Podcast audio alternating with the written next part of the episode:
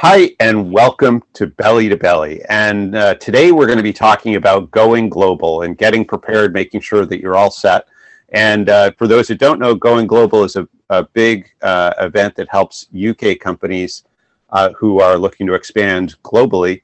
And it happens the 16th, 17th of November, uh, coming up pretty quickly at Excel London. So uh, today we are joined by Angus Hurst, who is with uh, SSO International Forwarding. So, welcome, Angus.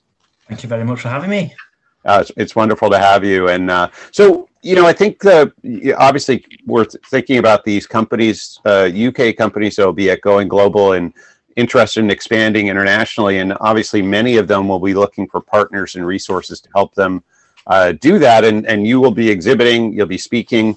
Um, and so, you know, one of the really nice things that we can do here is give folks a little bit of an indication of what you do. So those that are are interested can pre-contact and and uh, maybe at going global itself you're having a second level conversation as opposed to you know all preliminary. So do you want to give us just a, a little overview on uh, sso yeah sure. So um, we're sso international forwarding and essentially what we see ourselves as is a bit like a travel agent. So when you're booking a holiday, obviously you can employ a travel agent to take care of the details for you and to take care of the ins and outs of it for you. And it's the same thing with freight forwarding um, and sort of trading internationally.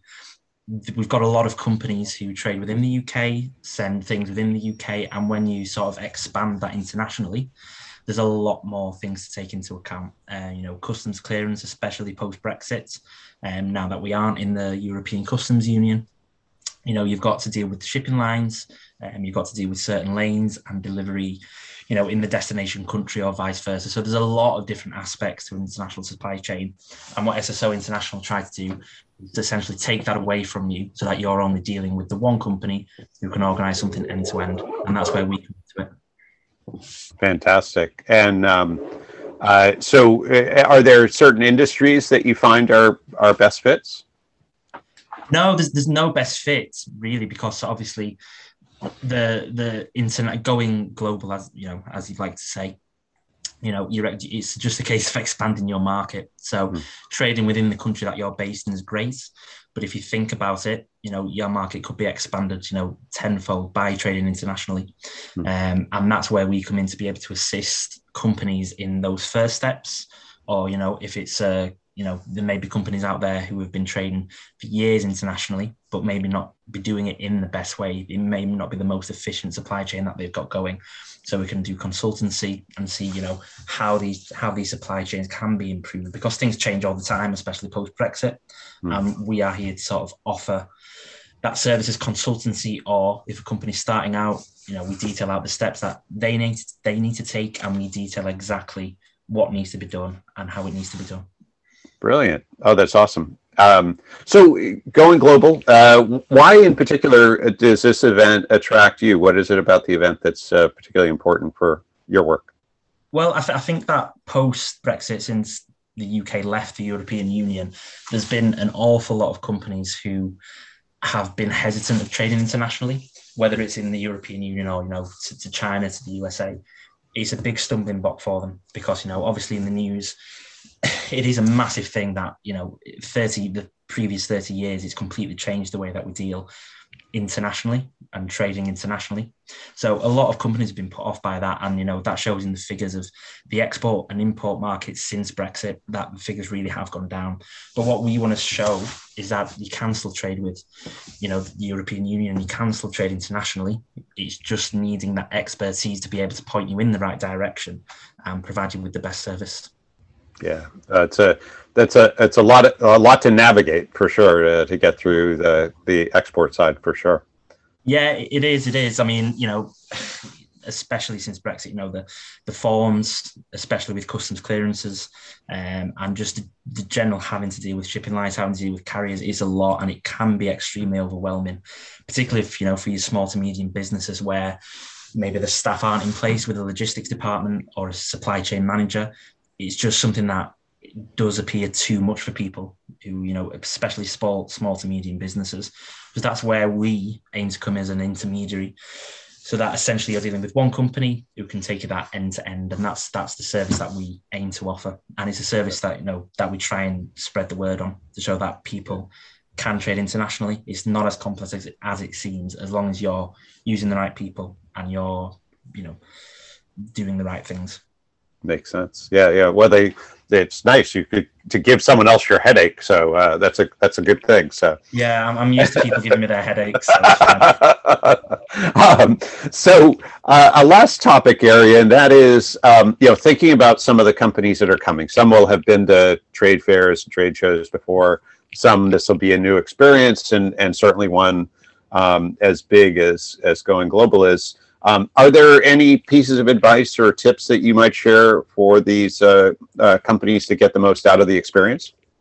Yeah, I mean, obviously preparation is key. Um, you know, you need to have a think about your business, hmm. what you are looking to achieve in your business within the next year, um, where you sort of, you know, you need that assistance. What is it you're trying to do?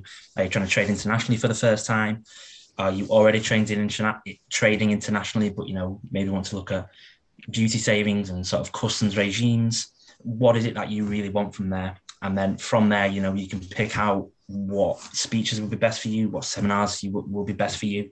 Um, so the particular seminar that I'll be leading, um, we'll be talking about customs regimes, um, you know, duty savings, bringing into the UK and importing into the UK, how you can cut down those margins that you're currently paying to, to HM revenue and customs.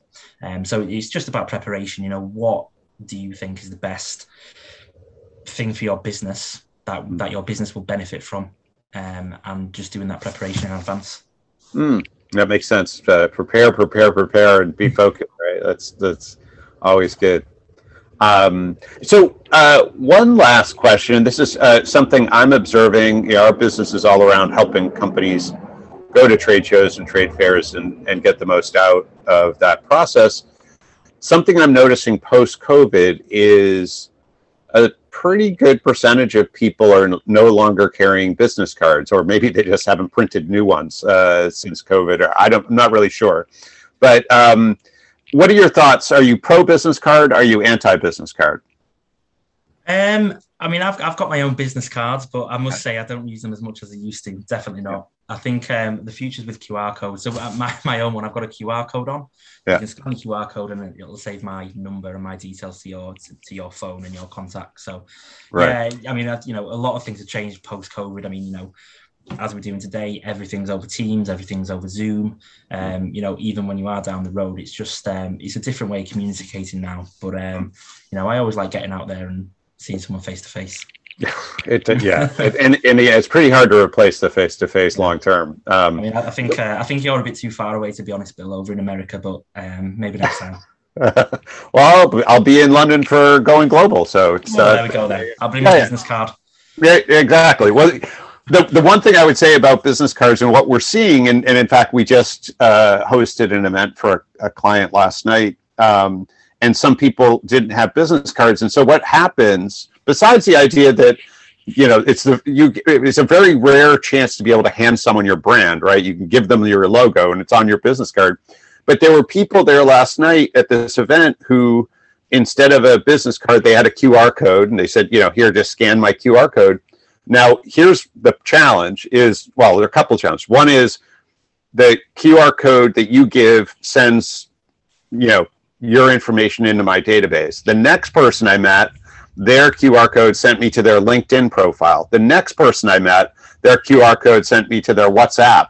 Um, and so there's no common database that all this info goes to. So the next morning, the only people you remember you met are those that handed you something tangible. And, yeah. and in fact, you can take notes on that. With if I get if your info goes into my database, I can't easily go, well, Angus, I need to follow up with him regarding X or Y, mm-hmm. um, so that you know. I mean, I you know, I still carry a pen around uh, and actually make notes, and and the um, yeah, I guess it, it just seems like there's a. It, it, it's one of those things. It's very easy, I think, to not carry them, um, but you're not really thinking about the person you're meeting and making it easy for them to transact business with you um, be, because there's no standard electronic, you know, sort of uh, database for uh, this kind of stuff. So everybody has their own sort of system. And yeah, anyway, I think uh, enough said there, but uh, I'll, I'll, be there in November with my business cards. All right, all right. Thanks, Angus. awesome. Well, very good. This has been this has been super. It's been great to talk to you. I can't wait to meet you in in London in uh, in uh, what about four weeks. So that'll be a lot of fun. Sounds good. Yeah, thanks for your time, Angus. I really appreciate it. No, no problem at all. Thank you very much for having me, and I'll uh, see you and anyone else in London.